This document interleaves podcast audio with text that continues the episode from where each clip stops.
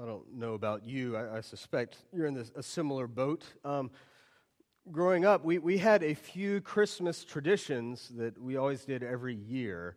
Um, and actually, if we failed to do them, it was, it was chaotic in our house. We, we had to do these, we had to do them right.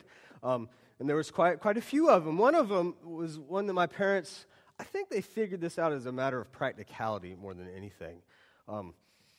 You know, it only took them a couple of times of us waking up at four in the morning to realize that something different needed to happen. And so they started going to the midnight service. That's right. They would keep me and my two siblings awake. We would go to church at 11 o'clock. Um, we would often fall asleep, and they would wake us back up, and we would get home. And so by 1 a.m., we were in bed, and usually that at least kept us asleep until 7 if they were lucky. And um, that quickly developed into tradition, but certainly one out of practicality, um, if nothing else.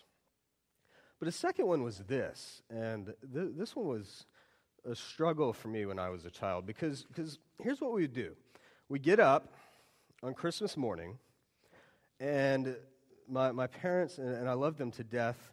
They they always wanted to capture a picture of us the very second that we saw our presents the very second. They wanted that, that instant right there. And, and so if you flip through some of our picture albums, you can see every year for 15 years or however long of us, um, the, the instant we, we took, we saw our presents. And the way they did this was they closed the living room door. And so the place where the tree was and the presents, they closed that door and they lined the three of us up outside the door. And so we're staring at, at this blank door. My dad would go around to the other side. I, I swear he did this to torture us he would make a pot of coffee. he would play with his camera to make sure it's just right. He'd put on some Christmas music. He'd wait till the coffee finished.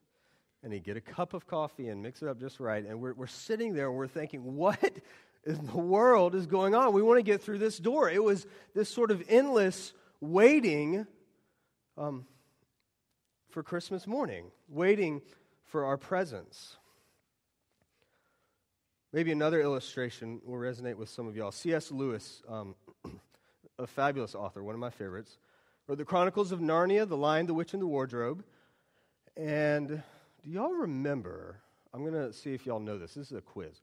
What was, who was the sign that winter was ending in Narnia? Who was it? Fat guy, red suit, maybe coming tonight. What was it? Who was it? Santa Claus. Y'all remember? St. Nicholas, he came and he, he gave the children the gifts, and, and the sign that, that, that, that winter in Narnia was coming to an end, um, one of which, I mean, the snow was melting, but also was, Santa was coming. And here's what was happening. Why was that the sign? Well, earlier on in the novel, we read that the White Witch has taken over the world, and it's always winter, but never Christmas. Always winter, but never Christmas. This sort of interminable waiting for something more, waiting for something bigger, waiting for that door to open to get into those presents, waiting for the snow to melt, waiting for Aslan to be on the move, if you will. And so we have these shepherds. And they knew what it was like um, to wait. They're out there on the hills in Judea and they're, they're watching their sheep. Um, and, and, and, and frankly, they're waiting. I, I wonder sometimes what were they talking about on this first Christmas night? What, what was going through their minds? What was their discussions? Perhaps it was, um, like many of us from time to time, perhaps they were talking about politics. You know, there's this crazy census that the, the, the emperor of the Roman Empire wants to know how many people he has. And so everybody's going to be counted, right? And that what Joseph and Mary were doing, going to Bethlehem to be counted. And I can see those shepherds debating it. Why does he want to count us? Well, he just wants to know how great he is. He wants to know how many people he has. And the other one's like, no, no, he wants more taxes. He needs to know how many people he has so he can tax us more money and take more of our money. And we're going to have to stay out here and watch these sheep, and all our money is going to the government. And, and can't you see them bantering about this? And then one of them says, When will this all end? When will this end? What about those promises of God that said we would be our own people, that we would be our own nation, that we would be holy, that we would have a ruler, that we would have a Messiah, that we would bring glory to all the world. What about that? And here we are being taxed by these Romans. And before that, being taxed by those Greeks. And before that, being taxed by those Persians. And before that, being taxed by those Babylonians.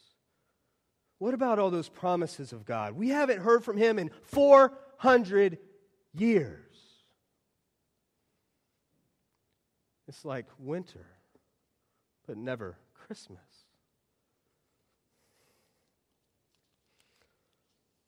They certainly remembered the prophecy that we read tonight about Isaiah. Unto us will be born a child, and he will be called Wonderful, Counselor, Almighty God, the Everlasting Father, the Prince of Peace. Where is he? This is the, the world of the shepherds is this interminable waiting for God to break through and make good on his promises. And then what happens on that fateful night? Luke chapter 2, verses 10 and 12. They're sitting out there. I like to think they're talking politics and wondering about where God is. And this is what, this is what they hear. The angel said to them, Fear not, for behold, I bring you good news of great joy that will be for all the people. For unto you is born this day in the city of David a Savior who is Christ the Lord. Unto you is born this day in the city of David a Savior who is Christ the Lord. Do you understand this? This is the message that the nation of Israel has been waiting and waiting for years to hear. And here it is. This very day, a Savior is born who is Christ the Lord. Those shepherds could see the end of their endless winter. They could see the opening of the door, the Savior that was there for them. What do they do? They get up and they go to Bethlehem. They want to see about this thing that the angels have told them. Can you resonate with that? Does that hit you? That endless waiting? This is Christmas Eve and this is a time of great celebration and joy, but I, I want you to do this for me tonight, okay? Just close your eyes and search your heart. Don't fall asleep. And find where's that endless winter in your heart? That place where you cannot see the end, where you cannot see the snow melting, where the door is closed in your face. Where is that? Is it a secret sin? Is it something in your life that you do and you do it over and over again and you want to stop and you just can't and you know it is killing you? What is it? Where is that place in your heart that leads you to despair, to hopelessness, fear? Where is that? Maybe you have parents who are, are dying or have recently died. Maybe you've been abandoned or afraid you will be abandoned. Maybe you've abandoned somebody else. Maybe your marriage is on the rocks. Maybe it seems like there is no help for you. Are you in a midlife crisis? You look back on your life and think, I did not plan to end up where I am right now. Illness, finances, we've all got something. What is it? Maybe you look at this world and you despair. You think about tragedy 10 days ago in Connecticut. We all have a place, place of an endless winter. Now listen to me and listen carefully. That place is on a hill outside of Bethlehem. And that place that seems so dark has a light shining in it. John's gospel says that the lightness shines in the darkness, and the darkness will not overcome it. For unto you is born this day a Savior who is Christ the Lord. Jesus Christ. He's come to set you free from that, from that sin, from that despair, from that hopelessness. He's here. He's here tonight, and He's offering you something that maybe you don't have, or maybe you need to grab hold of again new life.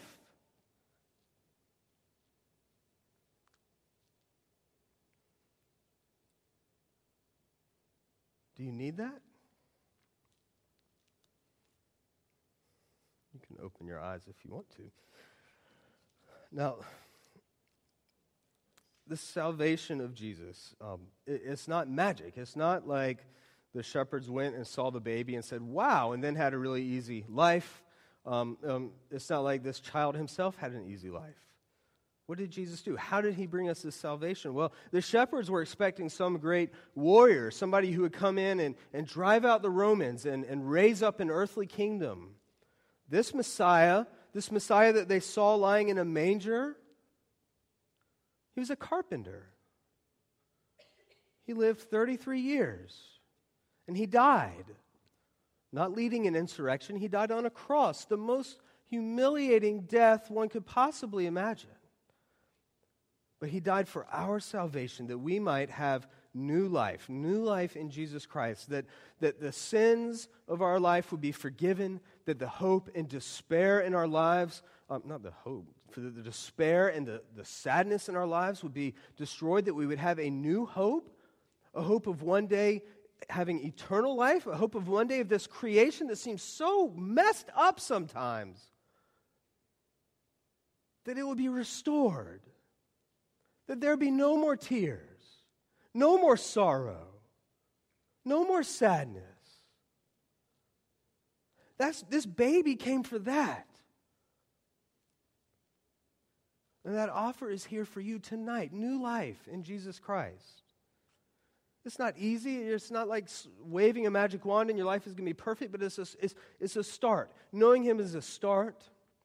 And the more you know Him, the more hope you have. You realize that there's something more. There's something more than what you're experiencing right now. Even all this great Christmas, the great parties, and the wonderful family and friends, that's all wonderful, but that's just a preview, guys. That's just a tiny little preview of an eternity like that.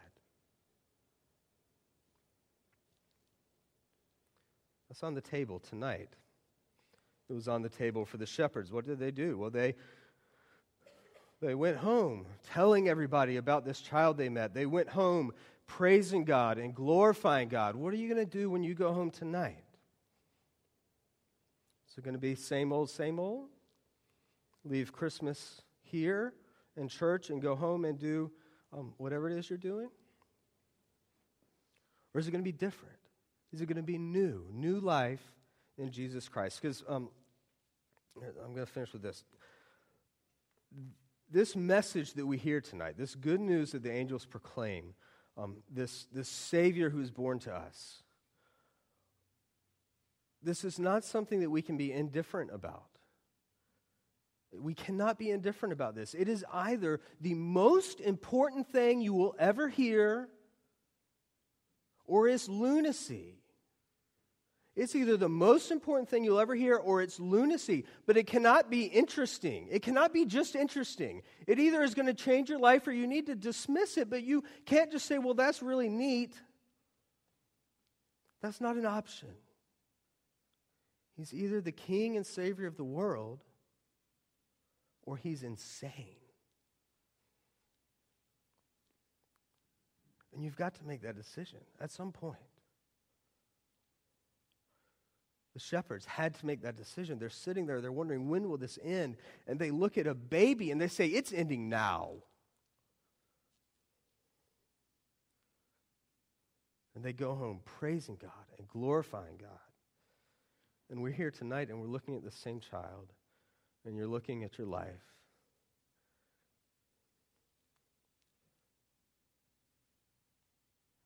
Are you ready for him? Have you received him? Do you need to receive him again?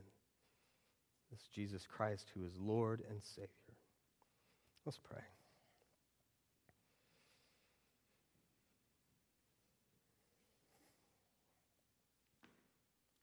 Lord, we thank you that we don't live in an endless winter.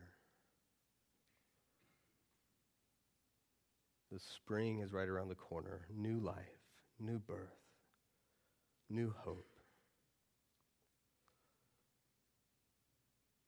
I pray, Lord, that you would touch our hearts tonight. Meet us. Show us that hope in those t- places of despair, that healing in those places of hurt. Show us your salvation. I pray, Lord, that our hearts would be touched to receive you, whether it's the first time or the 100th time.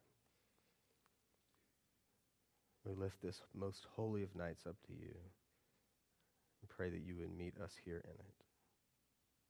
In your name we pray. Amen.